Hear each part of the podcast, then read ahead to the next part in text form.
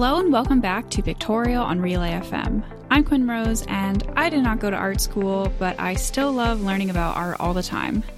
And I'm Betty. I also didn't go to art school, but of course, I love learning about art. So, today we are talking about the story behind the painting that has been sometimes called the African Mona Lisa it's called Tutu, and it set the record for the most expensive art sale of a modern Nigerian art piece in history uh, so far at $1.6 million.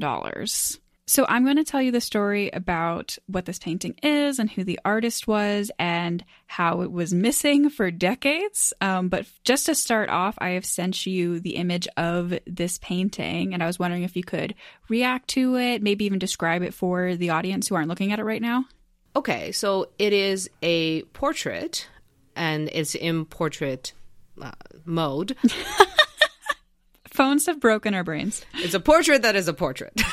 so, and it is of a woman who seems to be looking far off into the distance, and she appears to be black, and she is um, wearing, um, I think, I don't know if I would call like like a headdress or a turban type of uh, headpiece, and she seems to have like a quite a slender neck, and then she's wearing a what looks like fabric draped over her shoulders, although I'm not sure if it's just like a dress or something that's that's got a lot of folds and fabric. Um, and it seems to be blue and white and it looks kind of silky. But the whole picture is like dark in terms of lighting. It seems like it's like a dimly lit picture.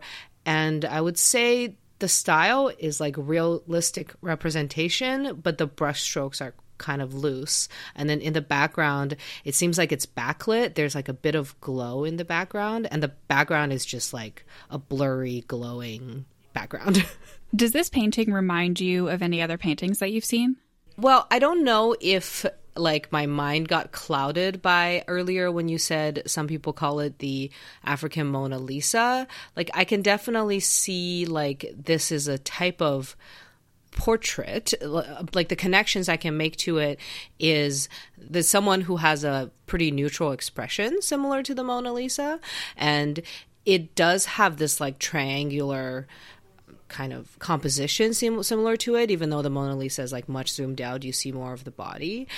But i would say other than that i don't immediately think of anything else that's very interesting. I was wondering if you would name um, Girl with a Pearl Earring because this painting is uh, framed in quite the same way. Like the subject of the painting is also somewhat turned away from the viewer and also is looking over her left shoulder, which is very similar to the way that the subject is framed in Girl with a Pearl Earring.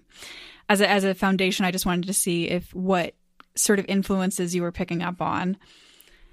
Well, we are going to get back into all of that and all of the sort of artistic elements of this painting. But first, I'm going to take a step back and talk about the artist.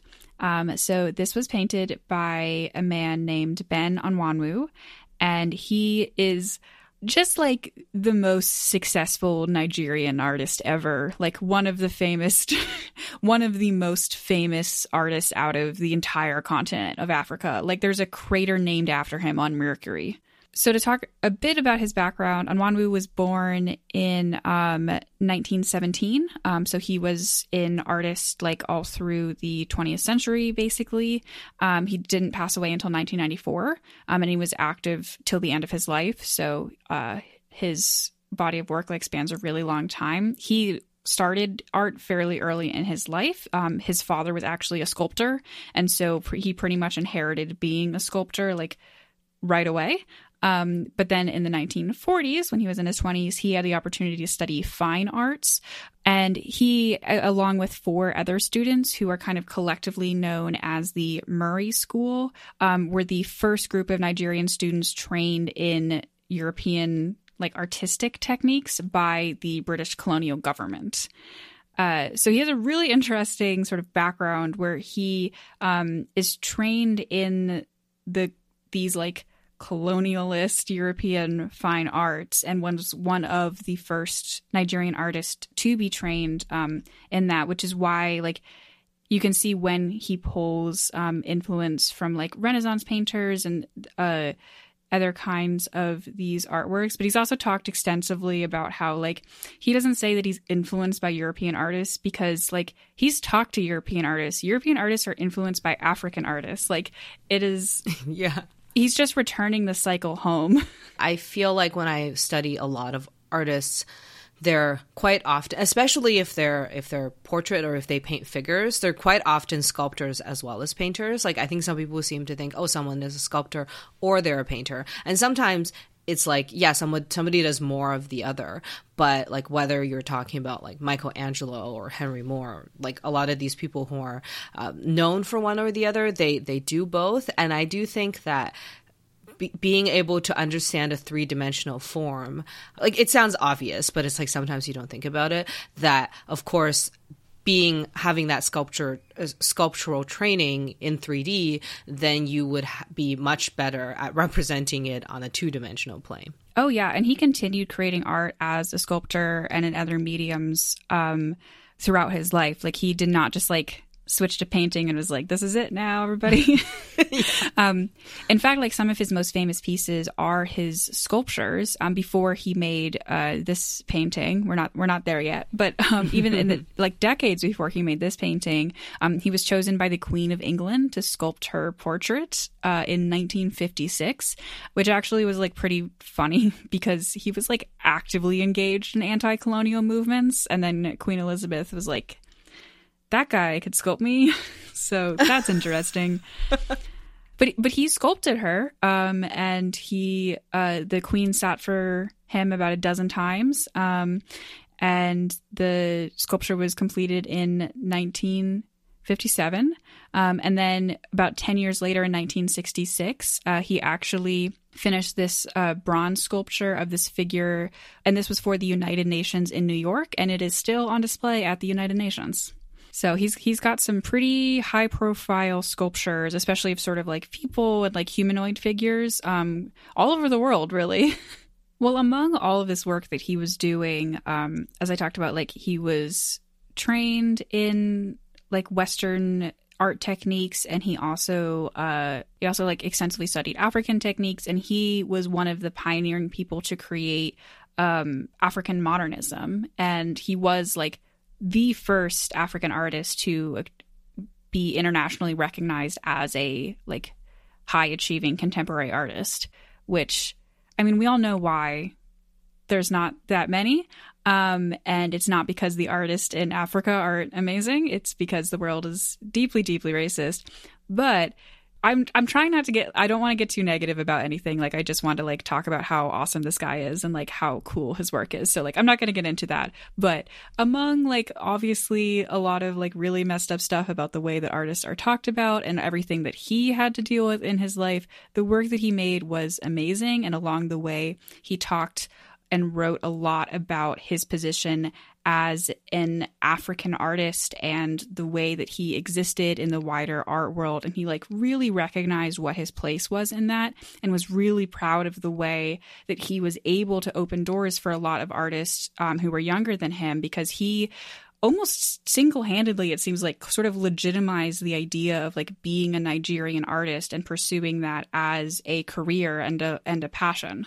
I think the parallel that I can personally draw is a, a, while ago when we spoke about, I think, the Canadian artist Carl Beam, his success and achievement, a, a, lot of people, and he probably personally believed, was that he was one of the first, and if not the first, Canadian Indigenous artist to be known as like primarily as a contemporary artist. Like that's a that's an internationally renowned contemporary artist and that his uh, painting was the first one that made it to the national galleries contemporary wing and not the indigenous wing and but mm-hmm. the interesting thing is like his topics are about his culture and heritage um, as somebody who grew up under uh, who grew up as a indigenous person but there's mixtures of colonialism in his work so like it's he's not like actively rejecting his own culture or anything, but at the same time, it's like really like the the goal of a lot of these artists, um, as far as I know anyway, is to reach an international audience. Is that they want to be known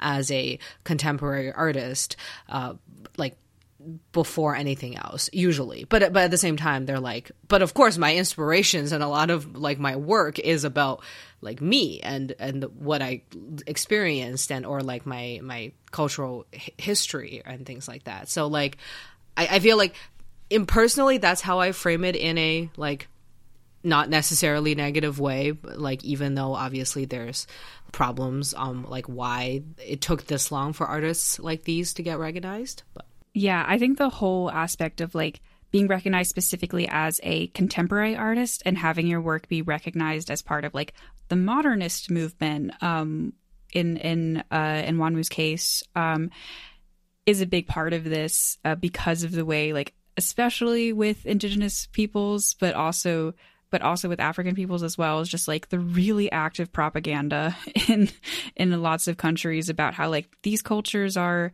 like less advanced or or even that these people don't exist anymore and they're historical. And it's just like the amount of propaganda that an artist has to break through in order to be seen at all and especially to be recognized as someone like that is both like of course like informed by their culture and traditions the way that every single human being is and also is a contemporary artist who is groundbreaking in their field is just an ongoing battle but as I think is very clear, like Enwonwu was extremely successful in his lifetime, which is always awesome to see. Um, and one of the things that he did a lot was having sort of positions at various universities and institutions and things. And from 1971 to 1975, he was a professor of fine arts at the University of Ile-Ife.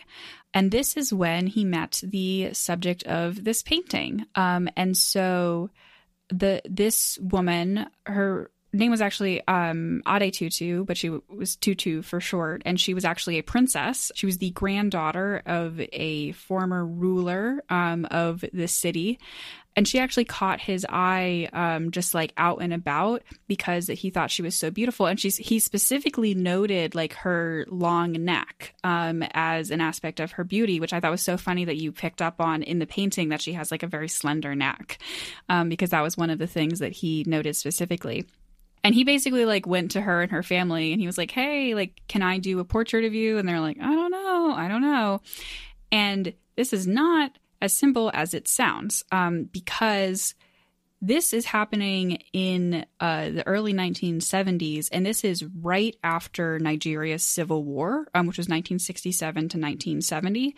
Um, and obviously, as with all wars, there was a lot going on that we're not going to get into. This is extremely broad brushstrokes.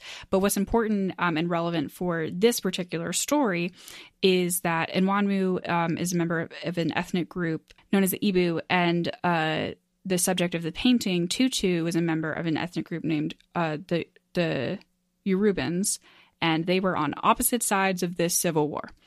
So uh, there was a lot of distrust of him when he was uh, questioning if he could paint this woman. But her family did allow it, um, and she sat for these paintings, and he created this portrait of her. He act- he considered it his masterpiece, um, and it became a symbol of reconciliation in Nigeria. Like this beautiful traditional portrait of this beautiful royal woman that was painted by someone uh, who was on the quote unquote like opposite side only a few years previously, and then of course like it's a really good painting. And so this not only became a symbol of reconciliation, it's incredibly, incredibly popular in Nigeria. There was actually a quote that um, Chimamanda Adichie, uh, who's this uh, author, um, she was giving an interview in 2013 and she brought up this painting and she was like, every middle class family in Nigeria had a print of this painting hanging on their wall. Like it's just, it, it, it, it is just like ubiquitous um, in Nigeria. That's so interesting. So, not to this just reminded me of something, and uh, not to kind of like this stretch it to tie it back to our last episode or anything. I don't want to tell too much of it's kind of a personal story, but um, I recently learned that a member of my family who is no longer alive, um, who was alive during World War II, like had their life saved by a Japanese soldier. So I, my family is Chinese, and obviously, or not obviously, some people don't realize that there's there's racial tensions between Chinese and Japanese um, people, not everybody, but like to this day because of World War II.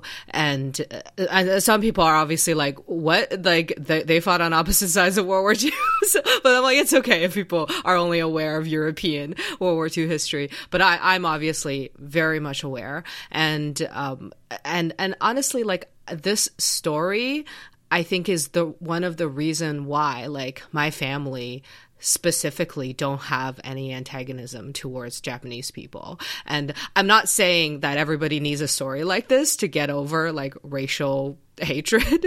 um, but I, I do think that like this these stories and these connections like obviously I'm like of course there are like hu- like humane soldiers in a war and people who of course would save the life of a child on the other side but like you don't that's not the story you hear. Like when you talk to families who have fought in the war they're like oh no my enemies were trying to kill me and that's why I hate them.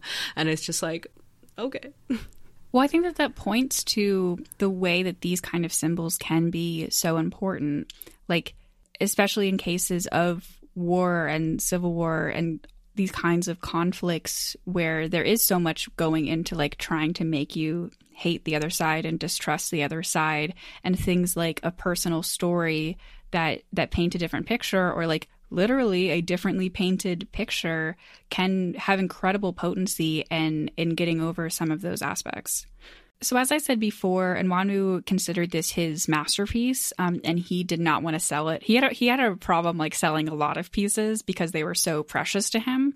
Um, so he created prints of them, which, as I said, are basically all over Nigeria.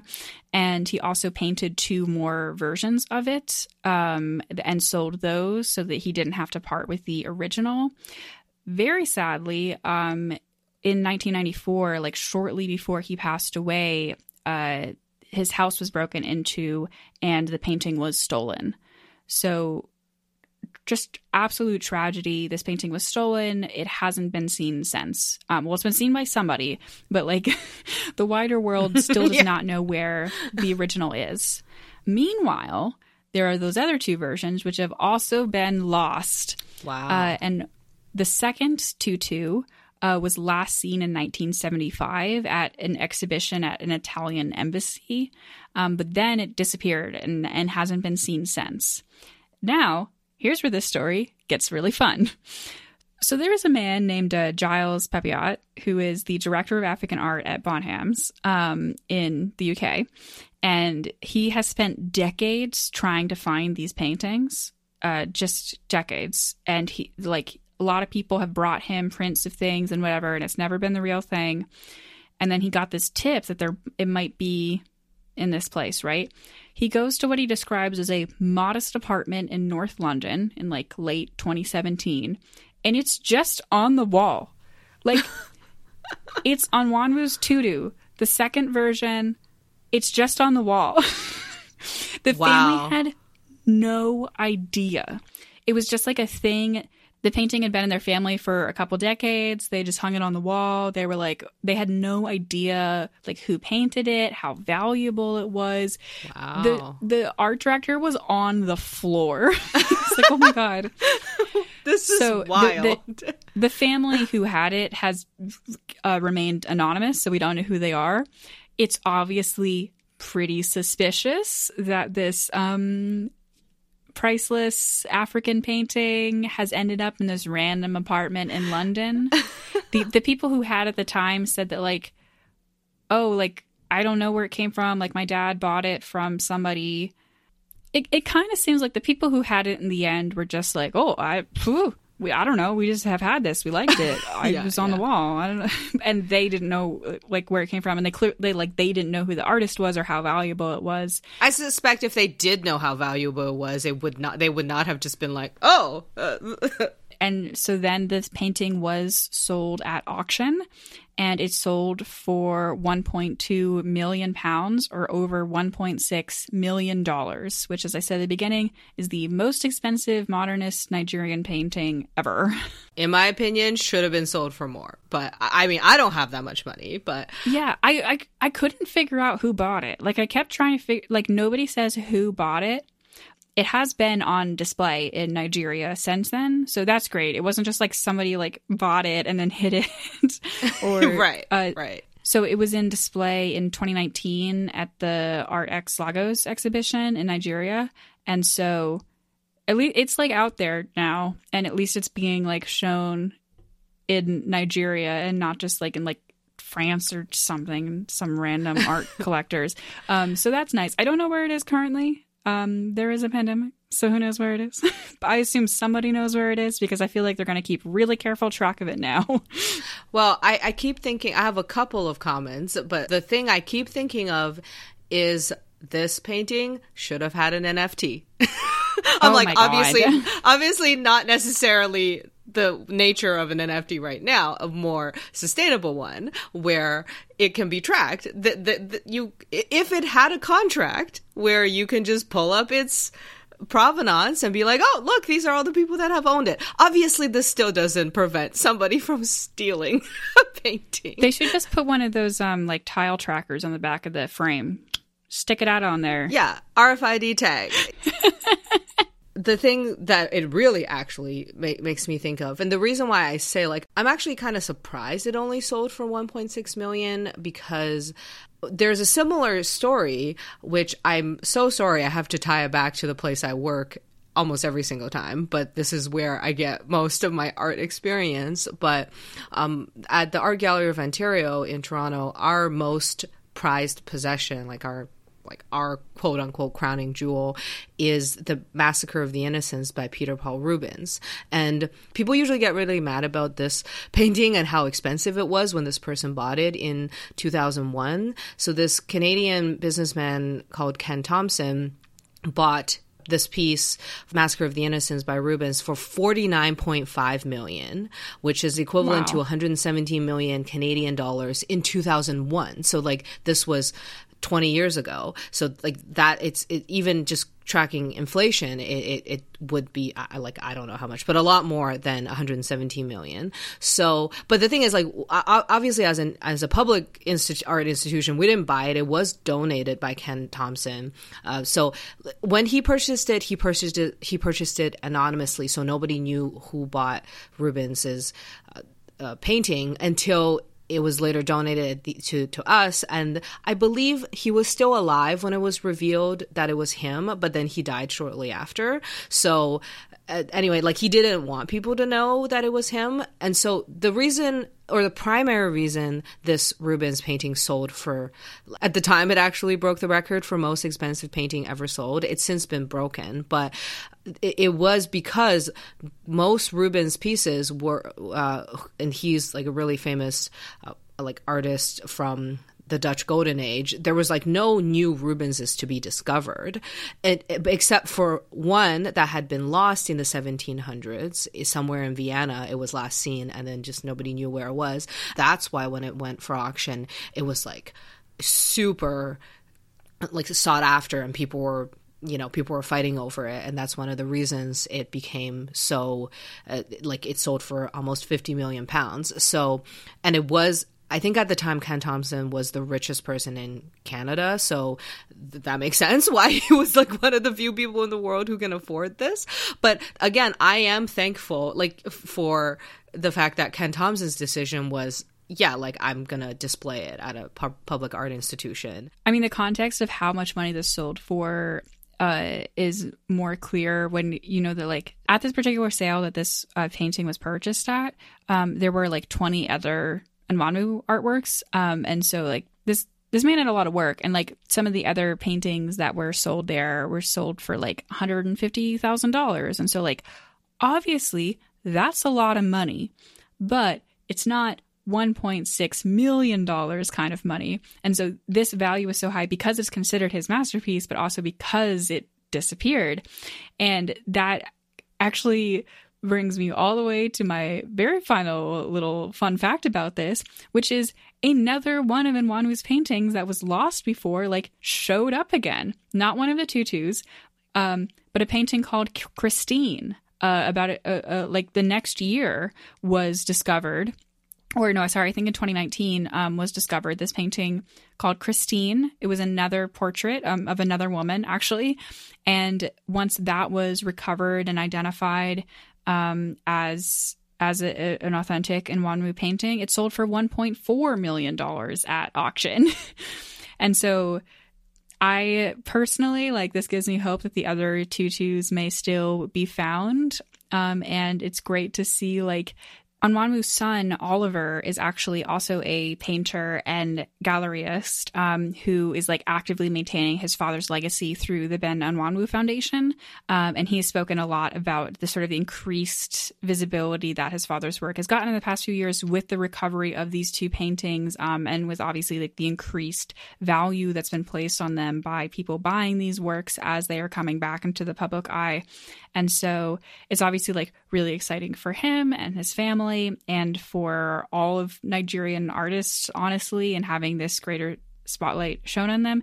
And also all of this stuff happening, like personally gives me hope that they will recover the other two tutus someday and like maybe like all three of them could be brought back together. I think that would be amazing if it ever happens.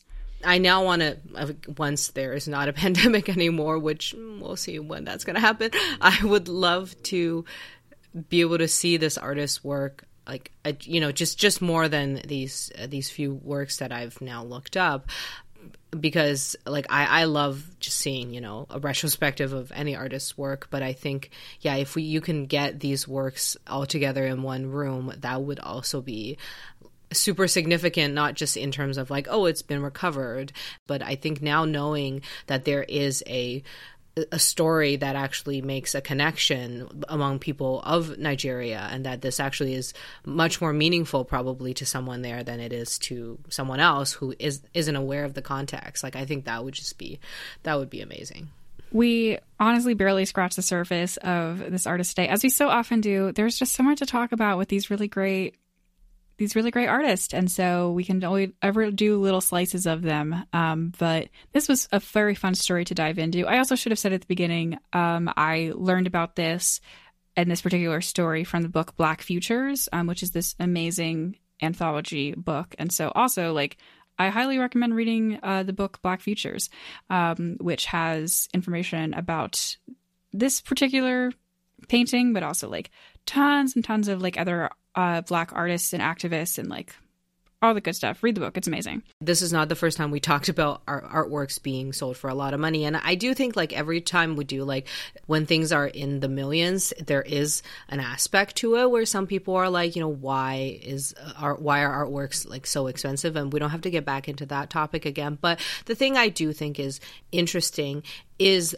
that while there are people who are like using art as an investment, there are a lot of people who just really like a painting and that there is a personal connection that they have to it. And that very often actually like among wealthy people th- these types of things are an emotional purchase. And like when people think about you know like why are, are like why would someone like pay that much money for something um, other than just they have too much money? And really it it really could be like you know you you can't put a value or it's difficult to put a value on on like how much something means to you. And then for some people it's just like well it's worth as much as i can afford. And there is another piece that, that i've made a video about where it is a artwork that has a deep connection to toronto and that it also was a piece that sold for over 4 million that a lot of people are like oh my god like why and how? And you know it, it's it's just a painting of a rainbow. But i'm like well you don't know what it means to the LGBTQ community of this city, and only really those of us who kind of grew up in this environment does. That's what why some people are like this painting to us is priceless, but maybe to someone else it's like it's just a painting. And that's why i think here it's like maybe to like to me really i looked at him like oh this is a pa- beautiful painting of a beautiful woman. And yeah like i would probably pay a lot of money for it. By a lot of money for me it's like $250. so, but to someone else, it means so much more. Well, thanks everybody for listening to this episode of Pictorial. As we wrap up here, I want to tell you about another show on Relay FM you might like, and that is Automators. It is a podcast all about how to automate your devices and automate your life. And so, all the time that you spend doing all these little tasks several times a week, or maybe even every day, that's time you could be getting back by automating all the things in your life to work for you. It's hosted by David Sparks and Rosemary Orchard, and they know so much about this stuff. It is incredible. Automation is actually something I'm super interested in. It's not something I'm very good at. Like, I use things like Zapier and IFTTT to try to automate my life. And, um, and I just found out recently that my boyfriend actually listens to automators. I think he saw me on uh, something and then he was like, Oh, do you know Rosemary Orchard? And I was like, yes. And he was like, oh my God, this is amazing. So it's not just me uh, and Quinn, it's also uh, my someone I live with also would vouch for listening to this show. So if you want to make your devices do more for you, you can go to relay.fm slash automators or just search for automators wherever you get your podcasts. You can find our show notes at relay.fm slash pictorial, or you can find us on Twitter or Instagram at pictorialpod. You can also find me on Instagram at aspiringrobotfm. And you can find me on Twitter or Instagram at Articulations_V, and I am also on YouTube as Articulations. Speaking of YouTube, we also upload these podcast episodes to YouTube, usually a few weeks after the release of the audio versions. So you can go to the Pictorial YouTube channel to watch and look at this beautiful painting as we talk about it. Thanks for listening, art enthusiasts.